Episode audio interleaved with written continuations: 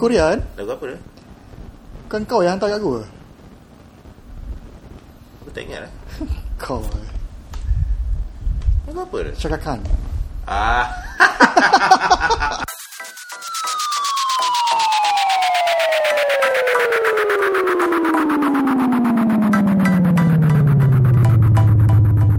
What's up guys?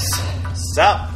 We're back Ladies and Yeah. gentlemen Tuan-tuan dan perempuan Sekalian. Kakak-kakak dan abang-abang dan adik sekalian Mothers and fathers and mother fathers. Yep We're back in episode What Fikri? Ini secara rasminya episod ke 21. 21. Hmm. Hmm. Secara rasminya. Um, of course, minggu ni kita kita dua je lah. Hmm? Ya Tak ada Back to basic. Yeah, back to basics. Back to us. right?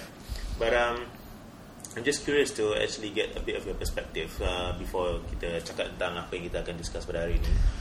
Um, a bit of a recap, okay? Dalam beberapa buah episod yang lalu, episod ke-19 dan ke-20, kita ada interview Miss Barbara Charles Malin tentang um, pengalaman beliau lah sebagai pengarah filem dan juga sebagai seorang pensyarah tapi yang mungkin membuat Barbara lebih unik adalah uh, sebagai daripada identiti dia iaitu dia seorang uh, Sabahan. Sabahan. Hmm. not Sabahian. Canadian. Not Sabahin Canadian. well you never know. So in this context um, any any thoughts on that particular interview that comes to your mind? Uh, how do you feel? Kita, ada soalan ke yang kita patut dah tanya? Patut tanya tapi tak tanya ke apa ke? Kita tak tanya pun filem Mean, I, aku nak tanya aku, aku ada nak tanya soalan very basic question lah. hmm. Aku tapi kita tak tak tergerak nak tanya tu. Mungkin aku pun tak terfikir nak tanya tu. Kau pun mungkin tak terfikir nak tanya tu. yeah Kita tak pernah tanya what his apa filem kegemaran dia. It's most basic question. It is a very basic question. Yeah, but we um, never did, ask. are you sure we didn't ask? Yeah, we didn't ask. We didn't even ask her who's her favorite uh, director. Ya, tapi dia okay ya, true, true. I mean sekarang sudah tentu beliau mungkin ada satu atau dua calon yang bakal dinobatkan bagi um, uh, title tersebut lah uh, as a favourite director ke apa ke tapi um, aku ingat lagi yang dia cakap tentang pada awalnya dia sendiri pun tidak ada minat yang mendalam sangat dalam bidang penerbitan filem ini. Mm-hmm. Dia termasuk dia termasuk lah so oleh kerana um, apa yang telah ditetapkan oleh UPU. So Yeah, Hmm. there you go. We should ask her that. I think I'll probably ask her that and um, aku akan maklumkan rakaman seterusnya. Dan apa siapakah pengarah filem kegemaran bagi um, Miss Barbara I mean, bagi seorang filmmaker dia mesti ada seorang atau beberapa filmmaker yang mempengaruhi dia kan. Ya, betul betul. Yeah. Tapi tak apa. Yeah, I'll answer that and then we'll get back to you with the answer. Ladies and gentlemen. Nevertheless, boys and girls, we are back. Ini adalah episod baru dan episod ini let's take it a bit, you know, let's take it a bit easy lah. ha. Sebab kita dah beberapa episod dah, berapa banyak episod kita cakap tentang benda-benda yang agak menarik tapi in some ways um, somewhat serious right we, we discuss about um, short films uh, documentary yang kita tengok kan yang Yeah. depressing gila sama kita tengok so, itu filem-filem pendek kita tengok di Cakomuk pun ada juga banyak filem yang um, boleh membuat kita rasa macam otak kita nak meletup Mhm. yeah so nevertheless uh, we do that and and now let's let's just talk about something light let's talk Yeah. about the latest news kan Yeah. sebab kita selalu buat podcast tentang hal-hal yang kita rasa agak menarik yang menarik perhatian kita dua uh, Mus dan saya tetapi jarang kita berbicara mengenai isu-isu ataupun berita yang terbaru atau yang terkini dari dunia perfilman terutamanya di Hollywood. Right. Because kita memang aku rasa ada ramai peminat yang minat dan filem-filem yang datang daripada Hollywood. Aku tahu kau pun macam dah um, I'm sure you have a couple of films you're looking forward to kan? Right? Any any particular films you're looking forward to this this summer season yang sebenarnya mungkin sudah bermula ha? Mhm. any films that have caught your eye Um, so far aku menantikan filem sepatutnya yang The Third Hobbit should come this year kan should come out this year yes that's right it yeah. should come out this year lagi dia tapi di hujung tahun ni lah yeah I think that's the only filem yang terlintas dalam kepala aku sekarang lah. Okay, that's Yeah. fine. That actually is very nice starting point sebab kita akan berbicara mengenai uh, hal itu kerana the third Hobbit movie sekarang dah ada tajuk, tajuk baru. Okay, pada asalnya tajuk yang diberikan adalah There and Back Again kalau tak silap aku lah. Yeah. Um, tapi sekarang sebuah tajuk baru telah pun dikonfirmkan oleh Peter pengarah filem dia tersebut Peter Jackson right who's also one of the producers um, so he's like the the big boss in many respects and tajuk dia adalah Mus The Hobbit, The Battle of the Five Armies. wow Dang, dang, dang. yang tu lagi betul kan Yeah. alright It What- somehow macam menaikkan rating filem tersebut daripada PG kepada PG-13. tapi tak sampai ke 18 eh? Yeah. what can we do to get it up to 18 Uh, more blood. I think yang Desolation of Smaug pun agak violent. In, uh, dengan dengan dengan kata lainnya bagi filem yang beratingkan PG-13 hmm. there there were quite a lot of uh, decapitation punya scene. Yeah. Uh, yeah, I mean, if I have a kid at age like even 13 years old, Hmm. I would think twice about you know bringing him or her to the to the cinema watching. Oh yeah, kita tengok Desolation of Smoke. Yeah, let's go. Let's go boys and girls. Yo. Sekali tengok ah semua kepala-kepala orc semua ber, ber, apa ber, ber how to say that? Ber, ber, cabut kita cabut apa? cabul we yang orang Malays. Eh apa ber, bergelimpangan di atas bergelimpangan. Ah, gosh. kata yang baru. Ber, bergelimpangan di atas lantai. Yes. I want to say uh, rolling on the on the ground but the the word is the ber, ber, bergelimpangan di atas lantai Tapi That- kalau ya kalau rolling on the ground tu sebenarnya agak bahaya kalau um, rolling on the ground sebab nanti apa tiba-tiba keluar Adele kan. yeah.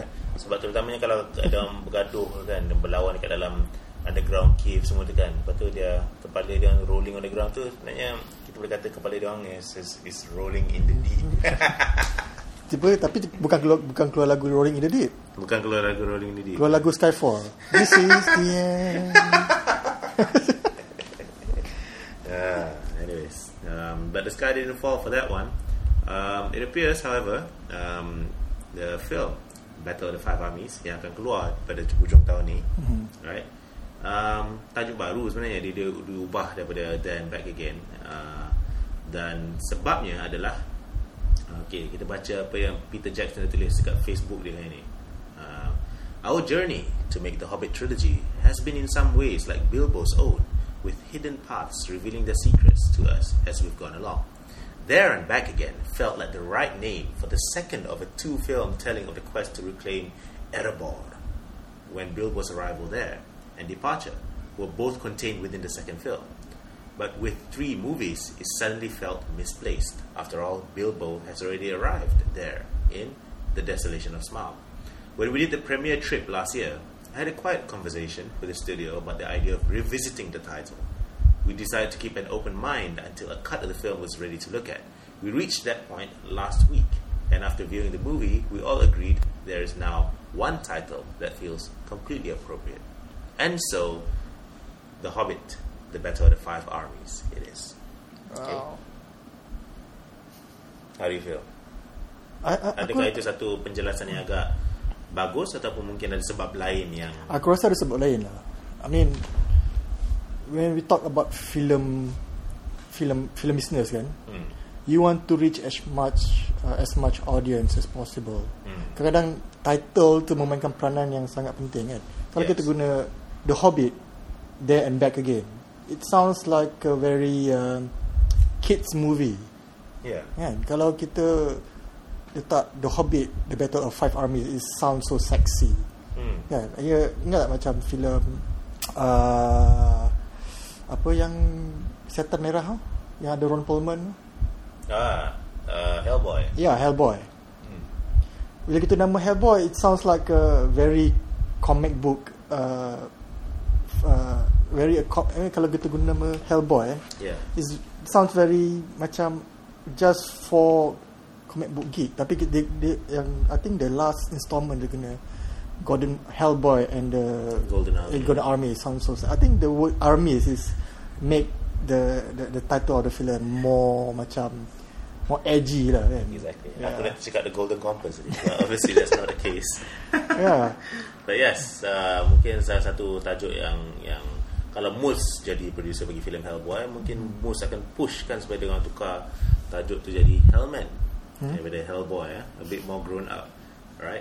So there could be other reasons, uh, more commercial reasons for the changing of this title selain daripada um, keinginan mereka untuk memastikan bahawa tajuk itu betul-betul match dengan uh, isi kandungan cerita dia Yeah. right and actually it's, you're right it's it's actually the taj- tajuk sangat penting and kita memang okay that seems obvious tapi sebenarnya nak nak berfikir tentang tajuk ni tajuk ni agak susah agak sukar untuk kita betul-betul settle on one thing. Yes, betul. right dan untuk settle on, on one thing yang sebenarnya agak sesuai untuk di disampaikan kepada mereka yang ingin menonton filem itu kalau tajuk tu tak kena memang tak tak tak kena lah right dan, dan, dan keinginan untuk kita menonton filem tersebut mungkin tak tak begitu kuat sangat lah Yeah. right so uh, I give you an example lah macam uh, student-student aku biasanya kalau diorang fikir tentang tajuk bagi skrip filem pendek mereka uh, a lot of the titles are very very direct uh, misalnya ada baru pagi tadi aku buat consultation dengan student aku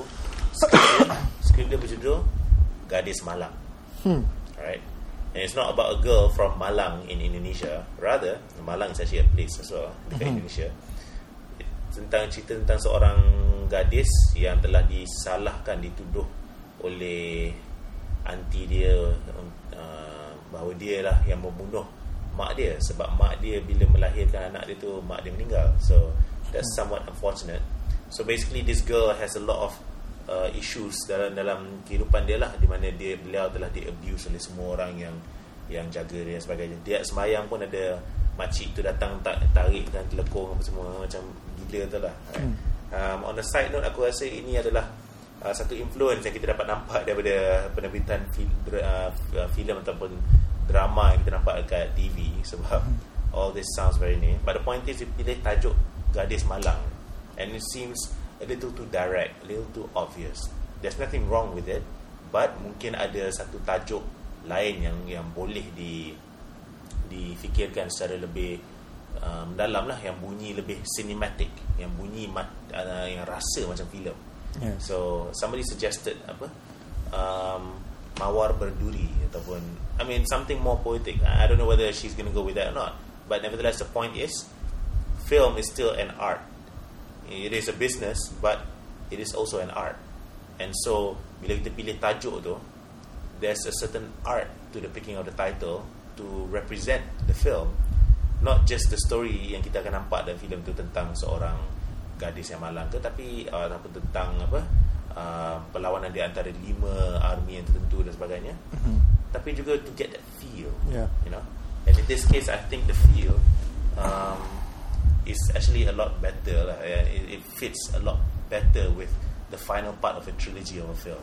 Sebab memang dalam filem ni kalau filem pertama filem kedua kita kita tengok The Hobbit tu dia just banyak build up build up build up but the payoff the big fight scene tu tak nampak sangat Yeah. tapi kita akan nampak dalam um, The Hobbit the Battle of the Five Armies I mean the, even the title kan, the Battle of Five Armies. Yeah. It's it's uh, very uh, how to say that it's grandiose enough Hmm. to give the audience what they can expect. I Hmm. mean the Battle of Five Armies. I mean daripada tajuk tu pun kita boleh expect yang okay it's going to be like huge battle, Hmm. a very epic uh, battle scene di, di antara orc dengan uh, elf and uh, and the and the, and the dwarf and whatnot. So so it you know it's kind of building up all this hype yeah to to to attract the you know the potential audience lah. exactly Yeah. right I think even the, the, the art of uh, the the selection of the title is is is, is, is an art itself. Exactly. Yeah. Exactly. So yeah. So title is important, right? And I, Hmm. and I tell you another film yang aku betul-betul nak tengok sebab title dia sahaja, uh, almost sebab title dia sahaja, uh, is Edge of Tomorrow. Have you heard about this film? Yeah, I I've seen the trailer quite a few times already. All right. Okay. What What do you think about the the film? I mean, I, I, we haven't seen it yet, of course. Tapi Mm-hmm. apakah perasaan kita sebagai daripada ni lah? I mean, tajuk dia berdasarkan Mm-hmm. tajuk dan trailer dia. I mean, kau ada rasa keinginan tak nak tengok filem ni? Okay, uh, bagi Edge of Tomorrow it's a special case lah. Hmm. Uh, start, I mean st- setakat ni aku macam amat tertarik dengan filem-filem selection filem-filem sci-fi Hmm. oleh Tom Cruise. Hmm. Sebelum ni dia berlakon dalam filem Oblivion, Yeah. which is uh, for me is a sleeper hit lah bagi aku. I mean I didn't expect that the movie itu can be that good and can be that deep, can be that you know I'm, it might not jive with other people, but you know uh, Tom Cruise punya selection film bagi aku he knows what kind of film he wants to do especially when, when it comes to sci-fi. Aku aku mungkin akan expect something like Oblivion dalam The Edge of Tomorrow Exactly. Alright. Alright. Kalau daripada poster dia kita nampak, Hmm. nampak gaya macam dia pakai baju yang tak jauh sangat. I mean, it Yeah. seems a bit futuristic. Tapi baju tu macam you can see that kind of uh, costume being worn in in a film like Oblivion. Here's the thing tau, Oblivion baru-baru ni je aku tengok. Sebab tahun lepas bila filem Oblivion keluar, aku tak rasa nak tengok dah. I never felt bothered enough. I just I don't know why, but I just tak rasa macam ada ada keinginan nak tengok filem tu. There's Tom Cruise in it. Okay. So there's a lot of scenes uh, um, I'm sure of him running around and looking quite intense ke apa kan, right? Lepas tu ada um, apa? Olga Kurilenko who's also actually as an actress aku memang rasa beliau telah cuba membina satu career yang sebenarnya agak balance lah di antara filem-filem aksi dan juga filem yang lebih uh, uh, kurang aksi lah macam Seven Psychopaths eh Mhm. Seven Psychopaths yeah no, no, no I don't think so. she's in Seven Psychopath no she was eh No. filem Martin McDonagh tu. Yeah, yeah I, I, I, I've, I've seen that movie. Psychopaths kan? Cerita yeah uh, she was in it. She was the the gangster's wife. Ah yes yes yes. It's actually quite a funny film. Yeah. Um, quite weird in some ways tapi quite funny juga lah and so anyways coming back to the point. So ada banyak elemen-elemen. And, and director Joseph Krasinski kan? Mhm. dia juga mengarahkan filem Tron Tron Legacy sebelum tu Yeah, I And mean- so there's a lot of elements in place right sorry to, to cut you off there bit but the point is macam aku tak terasa nak tengok tapi aku tengok poster filem ni aku tengok tajuk dia aku nampak Edge of Tomorrow alright ladies and gentlemen It's our lunch. Eh, that's our lunch pula. It's our dinner, ladies and gentlemen. Our dinner. More like Fikr's dinner. I already have my dinner. Yeah, whatever. uh, I'm sure you're gonna have some of it as well. Pizza dah sampai, so we're gonna pause for a short while. We'll see you back here In a few minutes time. Yeah.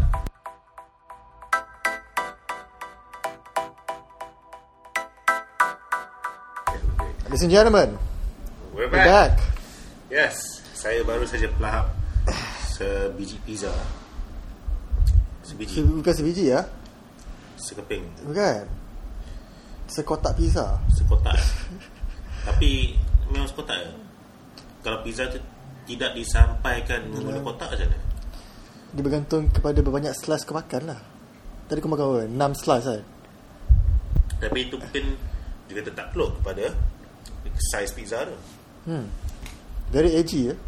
Amazing. Yeah. Yeah. Talking about edgy, let's Yes. go back to Edge of Edge of Tomorrow. Edge of Tomorrow Tuan-tuan dan puan sekalian? Setelah kita makan That's, that's a weak That's a weak That's a weak transition Anyway. It's about as best as we can do right now. Our belly is the very least sekarang Perut saya yang penuh dengan Dengan sekotak pizza Alright 12 inch pizza Beef pepperoni. It's actually quite nice. Topped off with some Tabasco sauce. Mm, 15 bucks man. It's pretty good. Eh? Yeah. Domino pizza RM15 It doesn't even guarantee that it would taste that good Yeah, ini Anyway. daripada cafe di bawah. Novita Pizza. Thank you very much. Uh, Mereka yang telah hantarkan bayar. Um, Edge of Tomorrow. Right, from the edge of uh, pizzas To the edge of tomorrow. Right, I was talking about how I was attracted to watch this film Berdasarkan tajuk dan poster saja. And the thing is Tajuk Edge of Tomorrow ni Kita te- kita dengar je It's not going to be anything else. It, it ain't going to be a romance. Yeah. uh, It ain't going to be a comedy. Kita memang tahu ini filem sci-fi. Ini tajuk yang tepat dan sesuai bagi filem tersebut. Right. So, um, I'm looking forward to it. Right. Ada Tom Cruise, Ada Emily Blunt of course. Emily Blunt Krasinski eh, ya ke? Eh, dia ke- she's uh, I think she's the wife of John Krasinski from The Office. Lucky, Oh, ke? yeah, Oh, goodness. lucky bastard. The lucky bastard indeed. Kita tidak dapat mengesahkan buat sementara waktu ni sama ada mak bapak uh, John Krasinski sememangnya uh, telah ni- bernikah pada saat beliau telah dilahirkan. But still kita akan um, uh, kita But the akan title still applies. lucky Bastard dia lah. Sebab dia merampas Emily Blunt daripada semua jejaka-jejaka. Terutamanya seorang jejaka yang agak handsome Yeah. yang bernama Muzaffar Shah Hanafi. Yeah. Still available, ladies. Um, kalau mereka berminat, nombor dia adalah 012. Uh, we're going to put the link later. Yeah, put a link to your number. Hell. Aduh. Anyways, um, Emily Blunt, uh, Bill Paxton, Jeremy Piven, right? Kieran Hines. Aku kalau ki- fikir Kieran Hines ni aku teringat beliau. Aku sering fikir tentang watak yang beliau mainkan dalam filem Munich. Uh, he's one of the. Oh, that's how you pronounce his name, eh? Ki- Kieran Hines. Yeah, it's the. Ciaran Ciaran lah sebenarnya kalau kita cakap the, the phonetically Malay. Yeah, Aku C I A R A N Ciaran. Yeah. He doesn't look British, eh? That's because he's Irish. And he's not British. Well, same goes to Alfred Molina. I didn't even know that he's British. He's British. yeah. yeah. Kalau aku fikir tentang dia, aku fikir tentang um, Jose Molina, bekas penjaga gol bagi Atletico Madrid. Hmm, Beliau juga seorang penjaga gol agak bagus. Tapi malangnya his career agak coincide dengan uh, Andoni Zubizarreta dan dan a few other goalkeepers yang agak bagus. That's a different story. Okay. Anyways, Molina aku fikir Spanish sebab tu lah. He's British. And Kieran Hines, Irish. Right? And that's the Irish spelling of perkataan Kieran. lah. Uh, I think it's a Celtic. Mm, it is, it Yeah. is. Macam apa? Uh, Ian. Hmm. Kan? Ian Griffiths. Yeah. Uh, kan nama hujung nama dia kan yang main Mr. Fantastic kan? Yeah. Fantastic Four. Kalau kita tengok nama dia macam ejaan dia pelik sikit kan? Ion I O N N or something, right? Yeah. So Yeah. actually, it's actually uh, if I'm not mistaken, It's, yeah, it's Irene. uh, it's uh, Ewan Ewan Griffiths. Yeah. Uh, so Ewan Griffith apa tu. So it's actually quite conventional tapi cara dia je lain sikit lah. Tapi yang nama lain yang aku tak ada.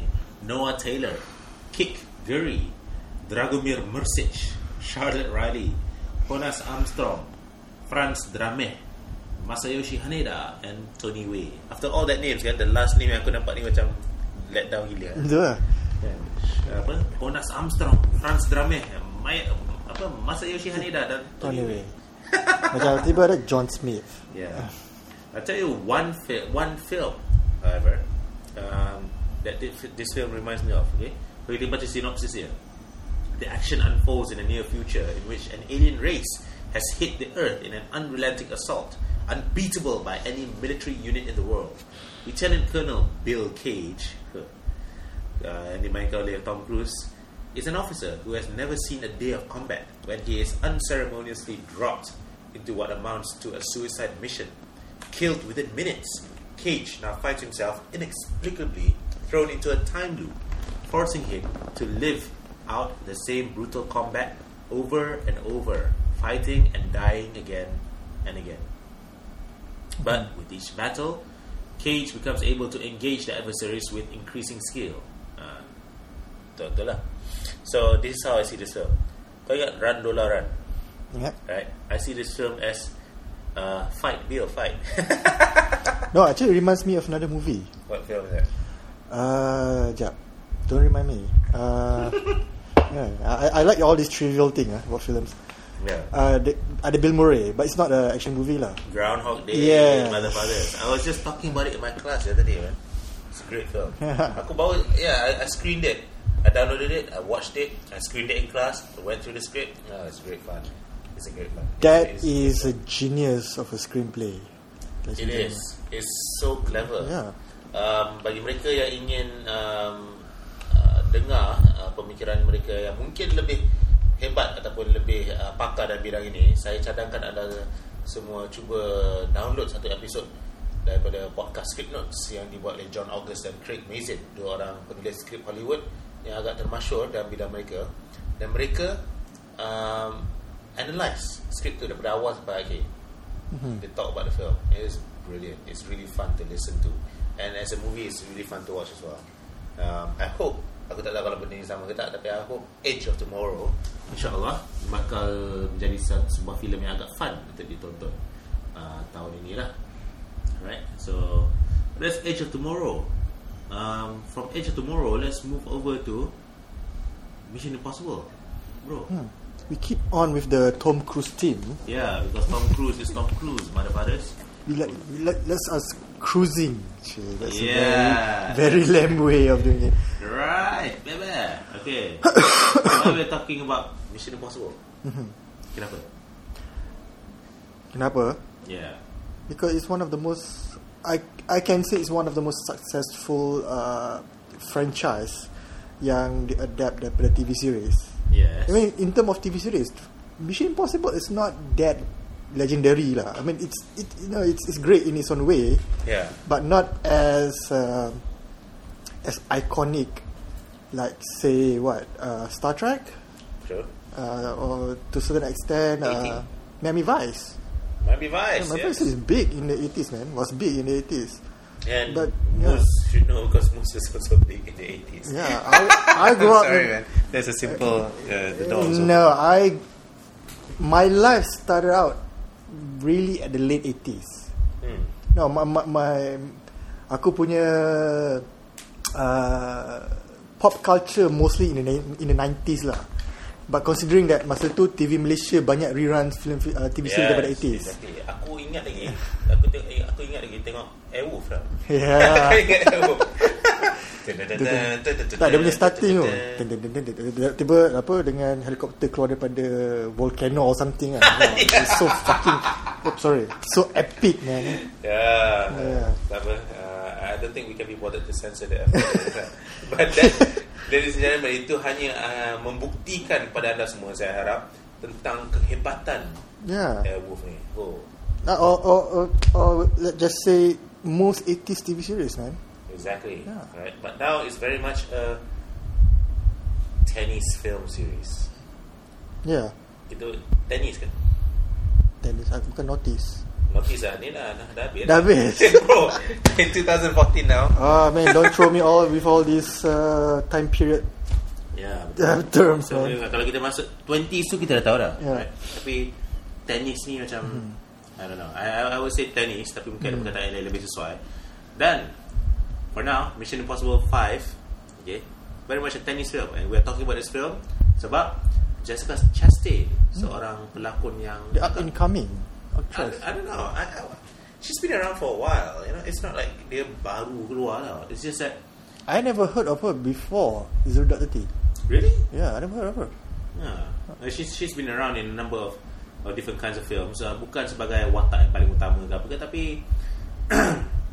but uh, yes, Zero Dark Thirty. Kerana Zero Dark Thirty, beliau menjadi seorang Somewhat uh, household name. a household name dan bukan saja dalam household dia sendiri, tuan-tuan dan puan sekalian. Right? Mungkin juga dalam household dia sendiri juga. Dia buka What? TV, uh, that man, that's me. Yeah, tadi dia duduk tengok channel E kan yeah. Yeah. That's me, I'm famous. TMZ. Okay, buka laptop tengok TMZ. Yeah. Um, dia sekarang uh, there's some rumors uh, that she might be in the new Mission Impossible film. What do you think about that? Mm. I, I- don't have anything. Uh, sup- uh, I don't feel any surprise Hmm. because I think itu macam trend dekat Hollywood sekarang tau. Hmm. If you like uh, the new star, Hmm. you'll be like in the next three or four movies within period of three or four years. Sure. Let's take for example Jeremy Renner. Hmm. Lepas Hurt Locker, we see uh, we, we saw him in uh, Mission Impossible, the, the last one, Mm. the Ghost Protocol, and then we saw him in uh, the Avengers, Hmm. Thor, and then Bond Legacy, Yes. and God knows what. Hans- lepas Hansel ni. Gretel kan? Hansel and Gretel. Tiba-tiba Mamat ni dah berapa banyak franchise yeah, dia- I mean he was he was uh, one of those uh, uh, un, uh, underrated star when dia start dengan SWAT. Masa Colin Colin Farrell tengah naik masa tu. Yes. And he played this. I mean, I even remember his character, Gamble. Wow. Exactly. Ah. Uh, he's a pretty pretty cool character as well. Yeah. Um, but if I'm not mistaken, uh, Jeremy Renner juga merupakan seorang pelakon yang ada dalam sebuah uh, satu, satu siri yang lebih awal sebenarnya. Kau pernah dengar Wing Commander? I think it's a film. Yeah. Aku. I- There, there, there's a film. I know it's a film. it's a it's a video it's a based on a video game kind of thing kan. Exactly. And um, it, it was based on a video game.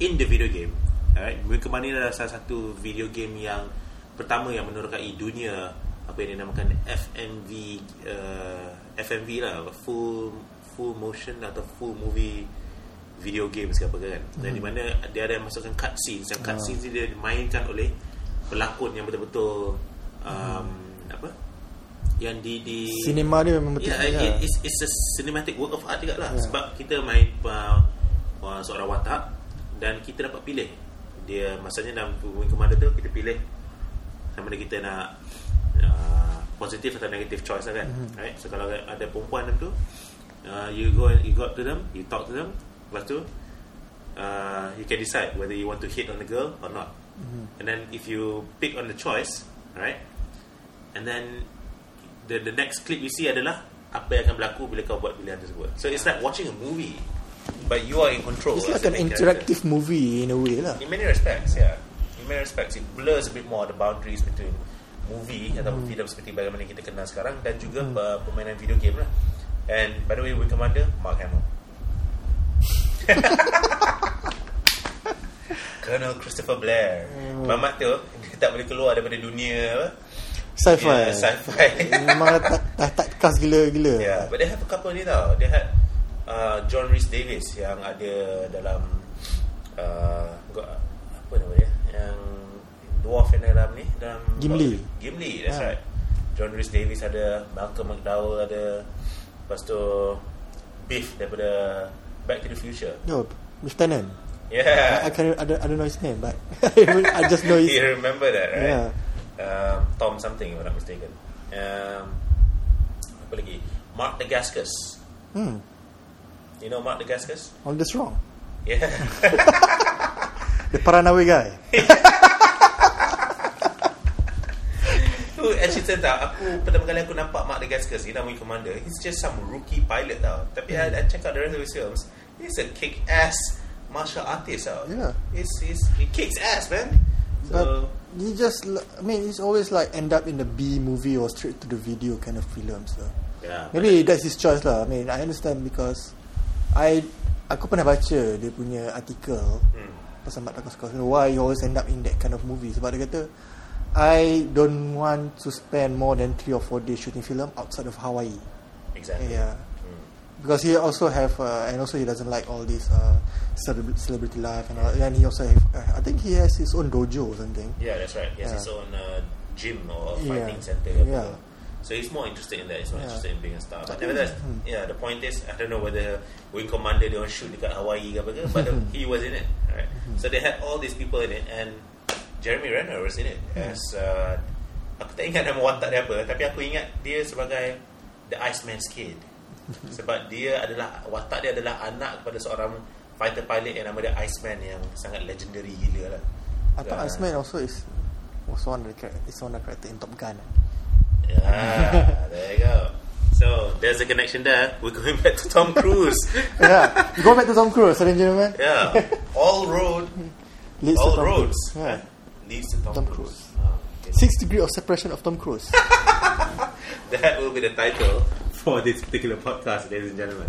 Anyways, coming back to this, uh, ada rumor yang yang uh, menunjukkan bahawa Je- Jessica Chastain mungkin akan diberi peluang untuk berlakon dalam filem Mission Impossible 5, right? And if we look here, there's a number of uh, other ni juga. Because uh, there's one film that she's going to be acting in that kita akan discuss juga sikit sebanyak. Tapi beliau juga akan menampilkan dirinya dalam filem Interstellar yang akan diarahkan oleh Christopher Nolan, uh, filem Miss Julie, uh, another film A Most Violent Year dan sebuah filem yang akan diarahkan oleh uh, Guillermo del Toro, Crimson Peak. So there's a lot of films coming up on, on her slate right now. So it's going to be very interesting. But the one film that we're going to be talking about in more detail buat sementara waktu ni, tuan-tuan dan puan sekalian, Blonde. Blonde, filem apa ni bro? the platinum, the legend, the iconic, the legendary, the platinum blonde. The one, the only. Yeah, Marilyn, Marilyn Monroe, ladies and gentlemen. Jessica Chastain akan memainkan peranan Marilyn Monroe. Mhm. What do you think about that? Ada ada kesesuaiannya dari segi apa fi, uh, kelihatan fizik dan sebagainya makna? Well, now that she uh, there's already news about it, yeah, I think there's a connection. I mean, that, there's a. I can see her playing Marilyn Monroe lah. Really eh? Yeah, I mean, if katalah dia letak, come on lah. I mean, I think everyone. I mean, many actors can play Marilyn Monroe. Hmm. Kalau dia kata, um, let's say, uh, uh, who's that Latina Latina girl? Who's that what girl? Uh, that Latin that, that Latina's actress. I don't know man. anyway, Scarlett Johansson. kan? Can we say okay? She, I know she's not Latina, but I'm just thinking of alternative names, kan? Right? Hmm. Scarlett Johansson. I'm that works. No, I don't think that works. You don't? Nope. Why not? Sebab Scarlett Johansson doesn't look bimbo enough. well, she does play a bim. She does play a bimbo in Don John. but you know, she's a. Uh, but her bimboness is a very. Is a different class of bimbo lah because I always associate her with uh, Natasha Romanoff. Oh, absolutely, of course. I associate her with um, apa filem tu yang dia berlakon dengan uh, was it uh, that guy from that 70s show Topher Grace. Spy- uh, Topher Grace right I think it's uh, in apa in good company ke apa ke I can't remember. I mean, I, I don't But think. she I, was in that film. It was a minor role, but for some reason aku macam teringat uh, bukan a minor role, it's a supporting role lah. Tapi aku teringat lagi uh, peranan dimainkan oleh beliau dalam dalam film tersebut. Dia main anak kepada bos watak Topher Grace dan of course they fall in love. But um, no, bukan bos Topher Grace. Uh, bos dia ni, uh, what's his name? Dennis Quaid. Right? Mhm. Dennis Quaid is this guy. He works in a company. Lepas tu he is um, replaced by Topher Grace. First they work as partners ke apa ke, and then he got replaced, if I'm not mistaken. And now the guy who replaced him has the hots for his daughter. So that's the story. I can't remember. I, I think the title is in Good Company, but I, I, it could be a different title. We'll, we'll, we'll Google that in a short while, um, and then we'll, we'll share it with you guys uh, the details. But itulah aku aku ingat lagi peranan dia dalam dalam tu. Hmm. So, yeah. Um, and speaking of that 70 show, the girl who's also a redhead, Laura Prepon, Mhm. uh, she might make a. I don't know what she's doing now, but she might make a good Marilyn Monroe as well. So I guess Yeah. you are right uh, dari segi apa? Um, ada banyak lagi mereka yang yang boleh ataupun ada kebolehan untuk memainkan peranan ni. Um, In tapi term- dari, huh? I mean, in term of physical appearance lah. But in term of talent, I don't Yeah, think. I was yeah. just about to say that. In Yeah. terms of talent, siapa sebenarnya, right? Hmm. Somebody else have suggested here. I mean, an earlier iteration of Blonde had Naomi Watts cast in the leading role with a promotional image of her in costume debuting Hmm. in 2010. So itu dah 4 tahun yang sebelum ini. I don't think she's attached to the project anymore. But the point is, what about Naomi Watts? Hmm. In terms of talent, she can do, she can pull it off. So, Yeah, she can put on. But she has that very uh, Australian look to her. I mean, Marilyn Monroe is the yeah, is the is the, is the epitome of uh, of the Valley Girl. lah. It's Sure. it's like she have that Californian feel to her look and whatnot. yes. It's like macam kalau kalau tak Nicole Kidman jadi uh, Marilyn Monroe. Well, she can play. She can play. I mean, Yeah. based on her, her talent uh, alone, she can play Hmm. practically anyone. Tapi in term of look, Hmm. in term of uh, physical appearances, I mean, she looks she looks too posh. Hmm. Yeah, Marilyn Monroe is not posh. She's she's a bimbo. in in many respects, yes. But I suspect, I suspect um, dalam dalam filem ini mungkin ada satu uh, um, satu lakonan yang lebih sophisticated lah sebab filem ini um, kalau kita tengok kepada the official uh, how can I say this the official synopsis yeah, blah blah uh, she was an all-American Yeah, girl that's the wo- that's the word. All American girl. who became a legend of unparalleled stature. She inspired the adoration of millions, and her life has beguiled generations of fans and fellow artists. The story of Norma Jean Baker, better known by her studio name Marilyn Monroe, has been dissected for more than three decades, but never has it been captured in a narrative as breathtaking and transforming as Blonde. Alright? So, blah blah blah. This most intimate portrait of Norma Jean reveals a fragile, idiosyncratically gifted young woman who makes and remakes her identity, ever managing to survive against crushing odds to become the definition of stardom. So kita we keep saying Nam- Marilyn Monroe, Mhm. right? And that's what we know her by. Tapi penggunaan nama Norma Jean Baker ni membuat aku berfikir bahawa ini mungkin lebih kepada behind the scenes kind of stuff. We don't really see so much of the um, more The- glamorous side lah. Yeah, I mean it's not really about the persona of Marilyn Monroe. eh. It's a, it's more about a girl who goes by the name of Norma Jean Baker. Exactly, exactly. So that will be quite interesting. You know, I, you know what, what interesting about this? What? Actually, I'm not really interested to know who's going to play Marilyn Monroe. Hmm. You know what, what apa yang aku lagi interested? Apa? I want to see who's going to play JFK and Robert F Kennedy as well. Okay, who would you want to play? John F Kennedy? Michael Fassbender. no, no, no. The easiest option, Ryan Gosling. We just put him in anything. Actually, yes. Why don't we just Actually, Why don't we just stick Tom Cruise in there? No, it's going to be too intense. Too intense. And, and he's probably going to be running. He's- he can outrun the bullet, possibly. Yeah. Because now Tom Cruise dia dah macam attach himself with whole uh, dengan all these uh, very edgy, very sci-fi kind of film. I start dengan Oblivion, then the Ghost Protocol, start with the Mission Impossible lah. So you can see him playing a, a, a, a, a period piece punya character. Well, he tried in Valkyrie. Well, that, that didn't turn out to be that good, right? Not all that great, Yeah. unfortunately. Yes. So no, of course, Tom Cruise tidak akan dipilih sebagai pelakon yang akan memainkan peranan JFK. Hmm. Um, Ryan Gosling.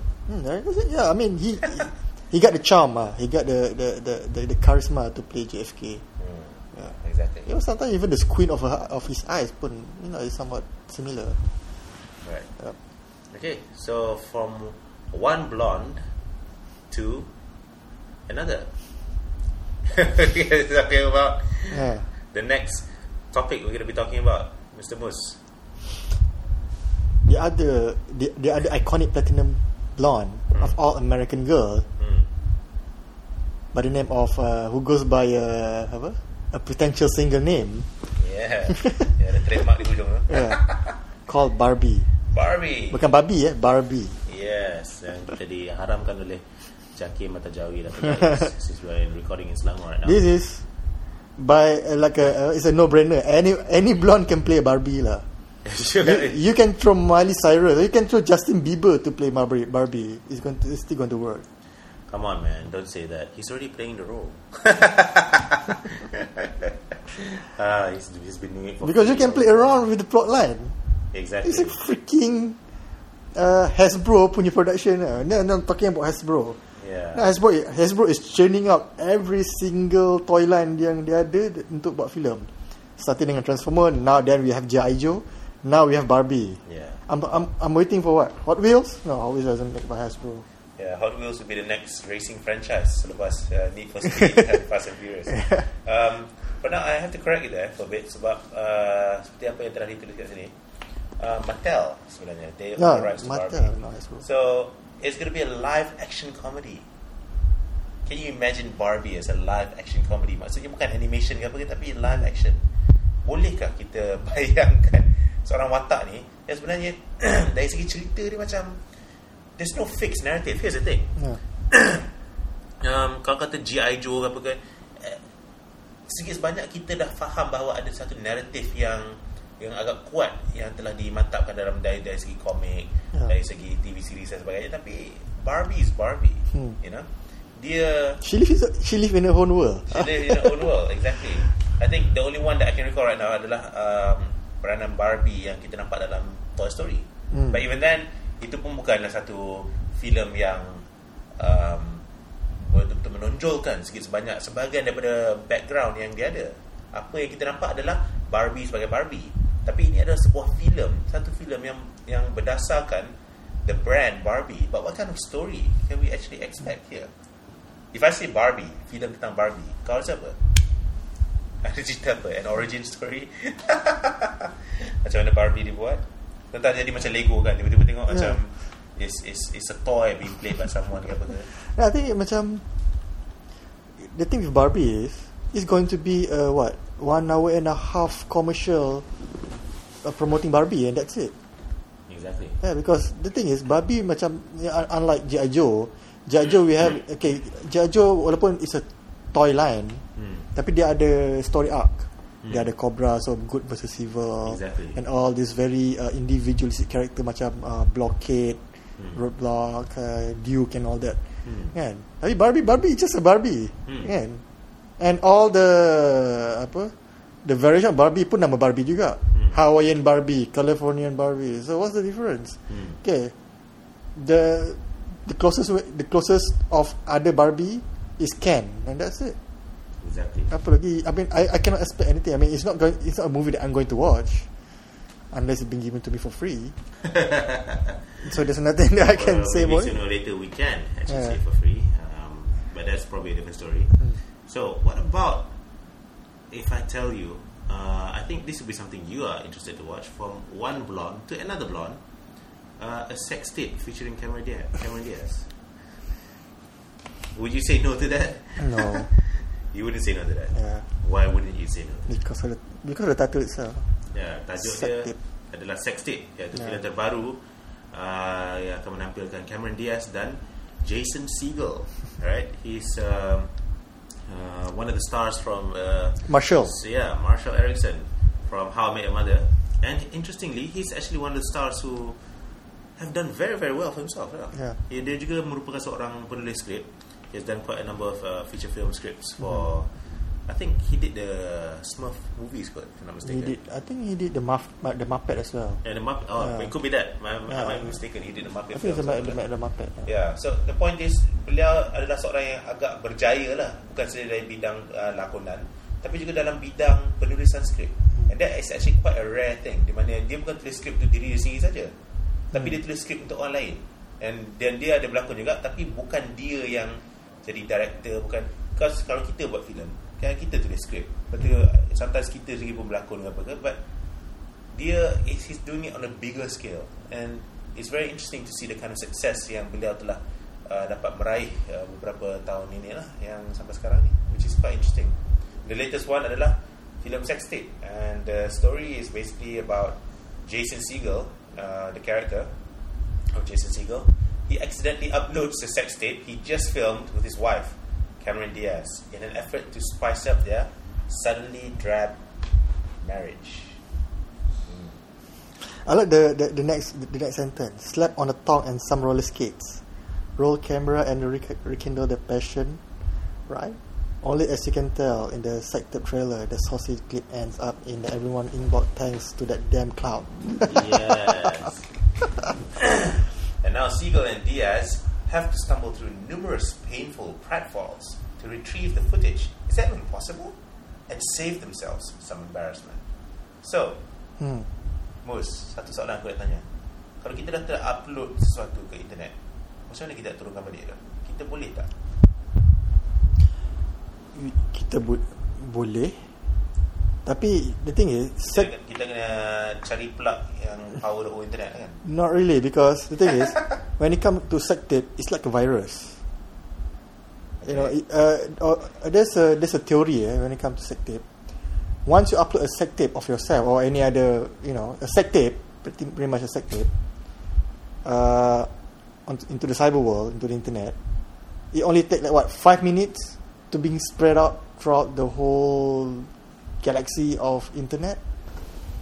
Exactly. So you know, people are very. I think people are very, very uh, infatuated with sex tape, Yeah. uh, especially celebrity sex tape lah. What else kalau amateur and whatnot? yeah. no, it's The all- sex tape dari Cameron Diaz. yeah, you can take it out, you can take it off, you can you can take it down, but don't. Tapi aku tak rasa yang kau boleh stop the spreading of the sex tape. Exactly. Yeah. So ladies and gentlemen, Pastikan I know. anda tak ada unified connection. That's no actually. I mean, use your common sense lah. I mean, now everyone has smartphones, and Yeah. and everyone can be a filmmaker and record themselves. So maybe we should be smart. Yeah, be smart lah. Just because you have a smartphone uh, doesn't mean that you can be more smart enough to film yourself and your wife doing the ding dong ding dong. Ding dong ding dong. And dong, then dong, ding dong ding. yeah, It's the other way around. and then I just don't even know what that means. and then just upload it over the internet, thinking that nobody going to watch it. Exactly. Tapi the best way is to do it our way, tuan-tuan bapa sekalian. Iaitu adalah untuk memastikan bahawa rumah kita tak ada internet. Yeah. the best thing, right? So that's sex tape yang akan menampilkan Cameron Diaz. Just now we talked about Scarlett Johansson. Okay. Um, and now it has been confirmed yang Scarlett Johansson, of course, beliau baru saja ada dalam filem Captain America. Kau sempat tengok? But No, what do you think about the film? it's great. It's great. I like it better from the first one. Yeah, it's, it's, it's there's a different feel to to that particular film. Rasa macam filem yang lebih adult, lebih mature. Yeah. It's not really just a comic book film. Lebih dark lah. I mean, in a way. Kau emang suka benda-benda dark? Yeah, aku suka. Kenapa? Huh? Sebab kalau the dark is I mean if you give a more dark feeling towards a film that's supposed to be rated like PG-13 or PG Hmm. it's going to be more intense more action more action packed lah and it worth the 15 ringgit yang kau bayar untuk tiket wayang RM15 eh? yeah Bukan 13 15 kalau film Hollywood I think it's 15 ringgit Alright Well Kalau filem Hollywood memang RM15 Hmm. uh, According to most Dan kalau kita tengok Avengers Age of Ultron Pun mungkin RM15 minimum. Filem tersebut akan uh, Ditayangkan Pada April uh, di, di hujung bulan April Pada tahun 2015 Alright What do you think? Uh, what do I think? I'm, I, I think it's going to make a lot of well, money. I, I just realised what a stupid question is That's one thing for sure.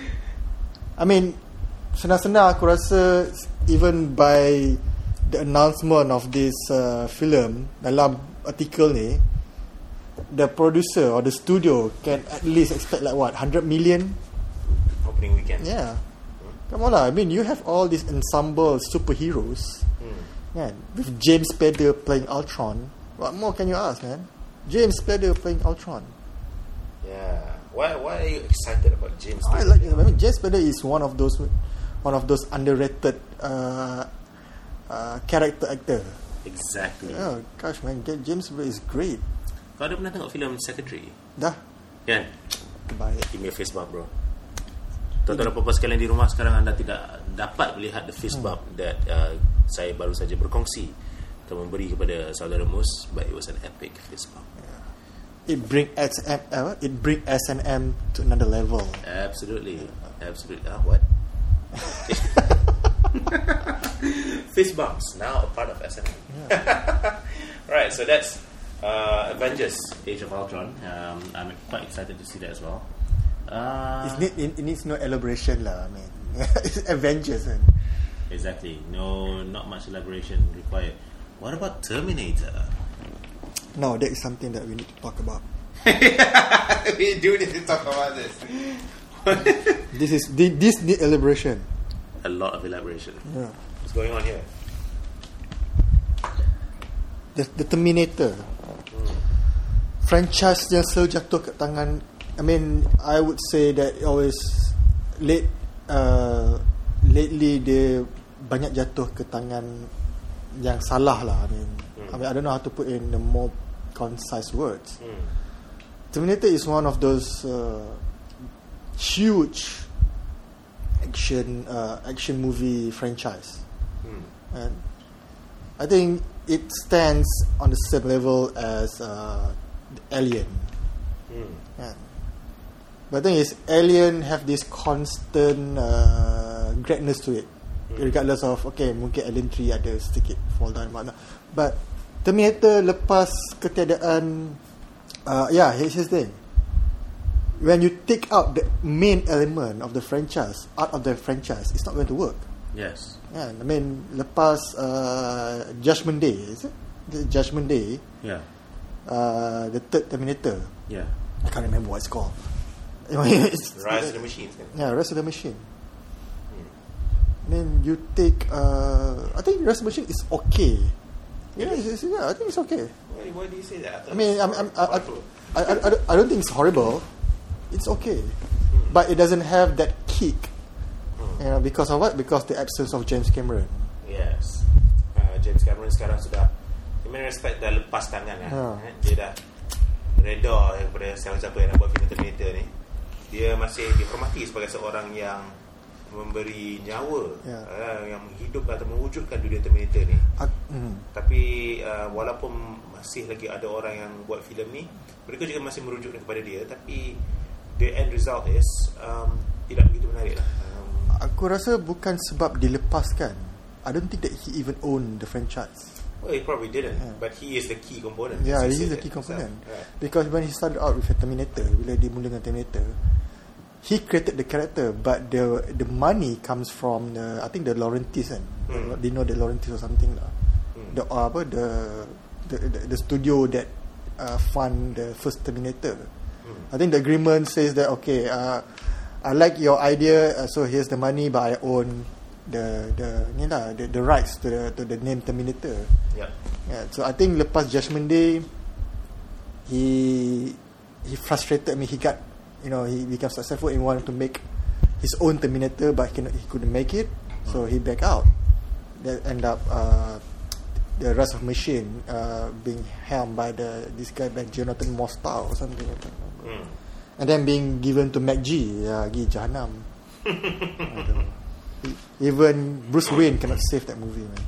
Even Bruce Wayne, even Batman. Even yeah, Bat- Wayne. yeah, Say yeah, Batman lah. yeah. Di antara Batman dan Bruce Wayne, aku rasa Batman lagi gempak ke. Batman is the Battle of the Five Armies to Bruce Wayne's first damn back again. Yeah, Right? Even Batman couldn't save that movie. yeah. Uh, I thought it was a pretty, uh, to be honest with you, I, I saw Salvation, Terminator Salvation, aku rasa agak menarik. Um, there's nothing new to it, but it's just uh, it becomes a mindless uh, popcorn film to watch. You know? That's the Uh, thing. Hmm. and nothing more beyond that. And hopefully, we, we have something positive here. Lah. So, um, it's a reboot, okay, of the Terminator series. Dan ini diarahkan oleh Alan Taylor. Okay, and there's the link to Avengers. Sebab beliau mengarahkan filem Thor, The Dark World. Is it? Oh, Alan Taylor. Eh? Yeah, that was him. Before the Dark World, dia buat apa? he- dia buat Game of Thrones. ah, the Game of Thrones guy. Do you watch Game of Thrones? Not really, but my housemate is like fanatic of Game of Thrones. Yeah. So I, yeah, I heard about it lah. I mean, Alan Taylor tu, yeah. I mean, uh, his name does sound familiar. And I, I, I bet he's a British, kan? He's a British guy, isn't it? I I don't know. I think so. It sounds very British, right? We're not entirely sure. Sekarang ni di dunia ni sudah agak sukar untuk kita um, berfikir tentang siapakah daripada mana berdasarkan nama But the thing. I mean, we can see uh, sejak kebelakangan ini the rise of British filmmakers Hmm. in Hollywood Hmm. dengan Christopher Nolan, dengan um, Director of 12 Years a Slave, Steve McQueen. yeah Steve McQueen, Alan. I don't know Alan Taylor. I mean, that even that guy who direct uh, uh, Harry, Harry, the, the the last Harry Potter. I don't know his name. Oh, David Yates. Yeah, David Yates. And Yeah. all these people come from television. I mean, uh, apart from Christopher Nolan lah. Alan Yeah. Taylor come from television. David Yates come from, from come from television. Hmm. Adakah televisyen ni merupakan satu cara yang baik untuk kita memantapkan lagi kebolehan kita mengarah? It depends lah. I mean, uh, you, you don't see uh, CSI punya director jadi filmmaker kan? Not But so much, tapi producer dia memang Yeah, pro- yes. Bukan. yeah, that's the story lah. Tapi Yeah. uh, we can see the quality of British filmmakers. Eh? Hmm. Uh, I mean, they have they have certain class to them. eh. I think this is like a, a tradition, you know, from the early days of Sir David Lean and all that, because they all start from television. You're not mistaken. They all Yeah. start from BBC. Yep. Yeah. Yeah. So these are all the ni lah bagi mereka yang ingin mencari jalan untuk menceburi, mencebuli, Menceburi. Menceburkan. untuk mencebur menceburkan diri mereka dalam bidang Hmm. penerbitan dan pengarahan filem work for the BBC ladies Yeah. and gentlemen that's your way in right so one last thing about Terminator yang aku dah cakap uh, it stars Arnold Schwarzenegger Jason Clarke Amelia Clarke Jay Courtney J.K. Simmons, who I'm looking forward to seeing this, Dayo Okani, and Lee Byung Hun. Byung Hun Lee. Okay, dalam banyak-banyak tu cuba teka berapa ramai American. Anisha Zalagi tak kira lah sebab he's a dual citizenship with Australian, so I consider him Australian. Is Amelia Clark American? Not American.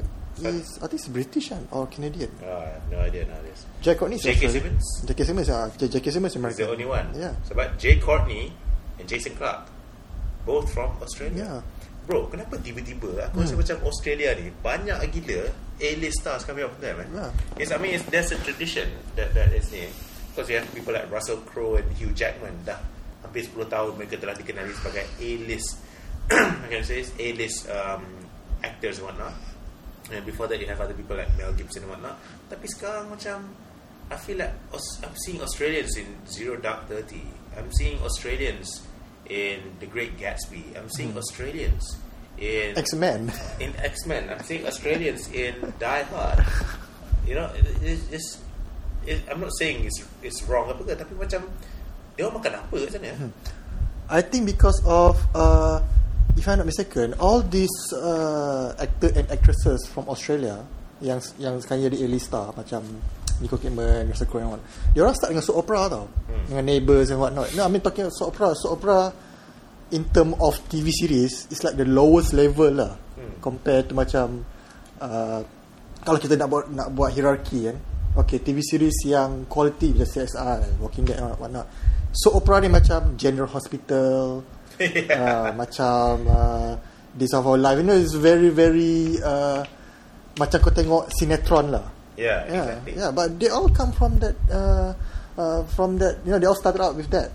But what I'm, what I'm, what, what I notice is uh, all these actors, all these actors uh, yang nak masuk kepada TV series and whatnot, they they, they enter school. Uh, they, they all ada this very uh, this acting school macam academy yang latih all these up and coming actress and whatnot.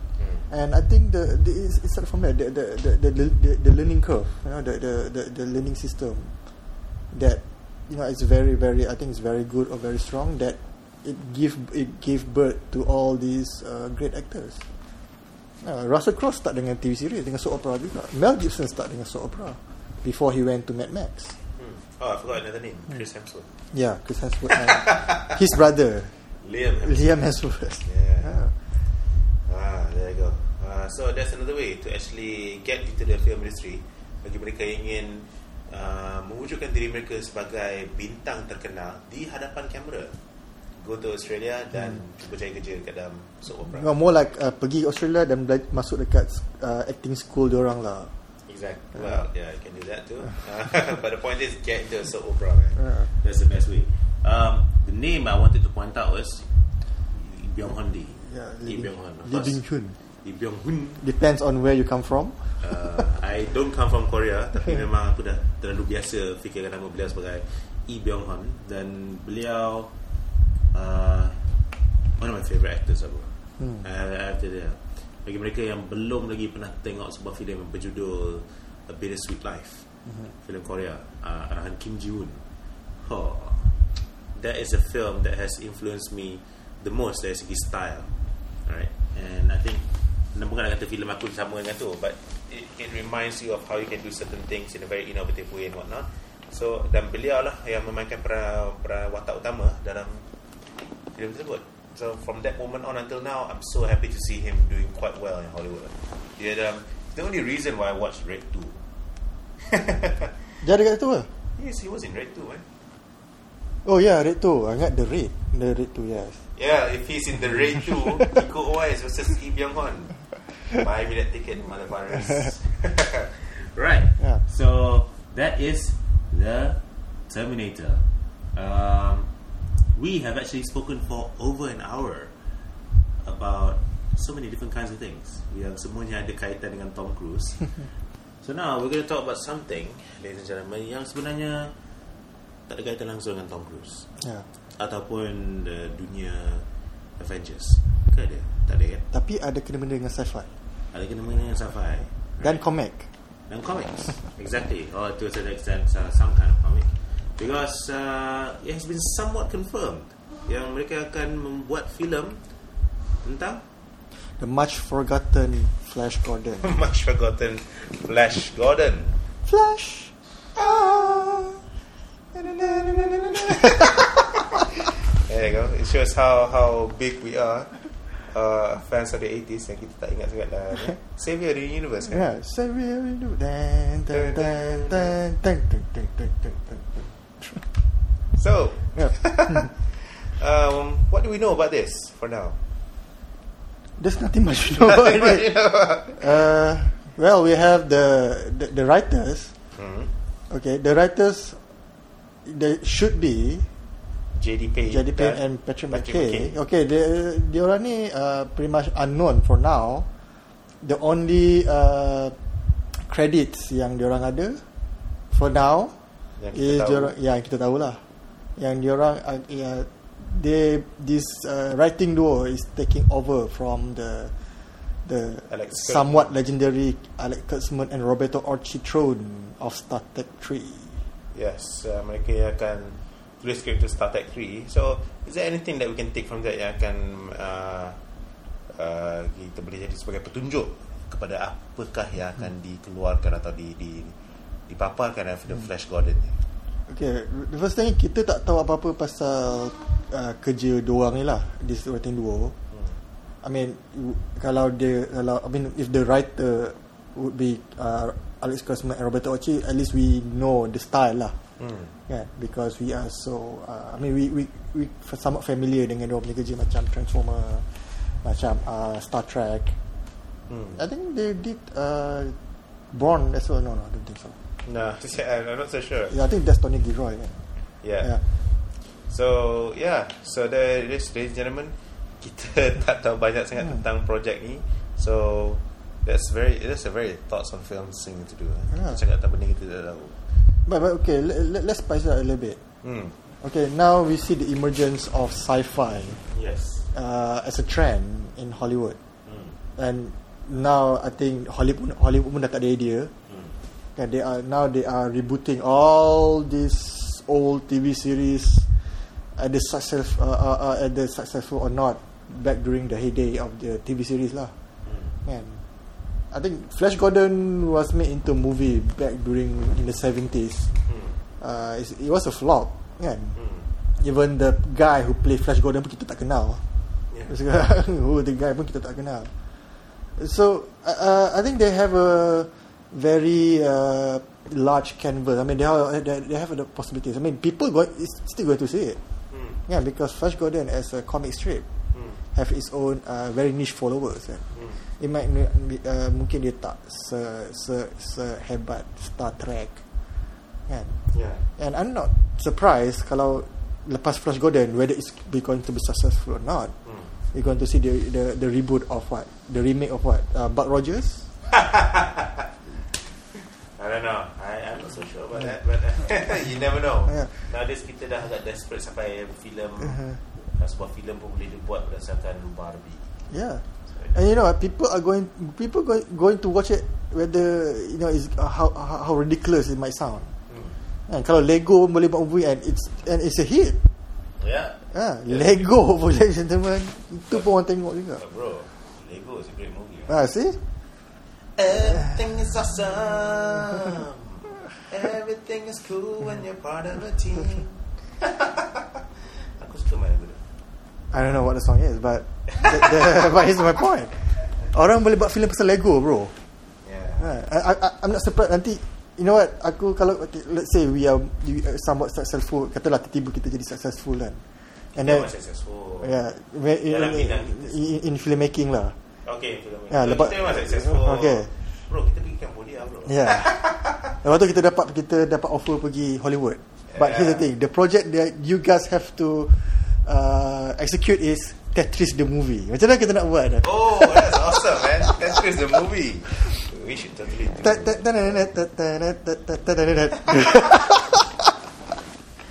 would be awesome. Yeah. That's a challenge tentara bawah sekalian. Tetris the, Tetris the movie. Russell Crowe. Oh, we get all the Australians in there, eh? Yeah, Hugh Jackman semua ada Tetris the movie. Mahal gila film. Yeah. Alright. Anyways, um, that's some way of the future. Um, mungkin 20 tahun daripada sekarang. For now, tuan-tuan dan puan sekalian, I think that's enough today. Yeah. Hmm? It's pretty late, we're naked dan aku dah penuh. Uh, rasa rasa dah rasa, macam aku, aku sendiri mengandung makan pizza sebiji apa aku seorang ni. So, tuan-tuan dan puan sekalian, ingin mengucapkan terima kasih kepada anda semua yang telah sudi meluangkan masa untuk um, memuat turunkan oh, that's another Yeah. new word for me, muat turun. Memuat turunkan uh, episod terbaru Thoughts on Films uh, Yes. podcast ini. Dan disebabkan uh, kita sekarang ni uh, quite uh, disiplin yang, yang mana kita merilis setiap episod pada hari Sabtu. So we wish you guys a, a good weekend. Very good weekend indeed. InsyaAllah uh, pada mereka yang uh, ingin membuat sesuatu atau membuat apa-apa, just have a good time, be safe. Ladies and gentlemen, boys and girls, Mhm. children of all ages, mothers and fathers and mother fathers. Terima kasih. Assalamualaikum dan Have a good weekend. see you guys soon. Bye.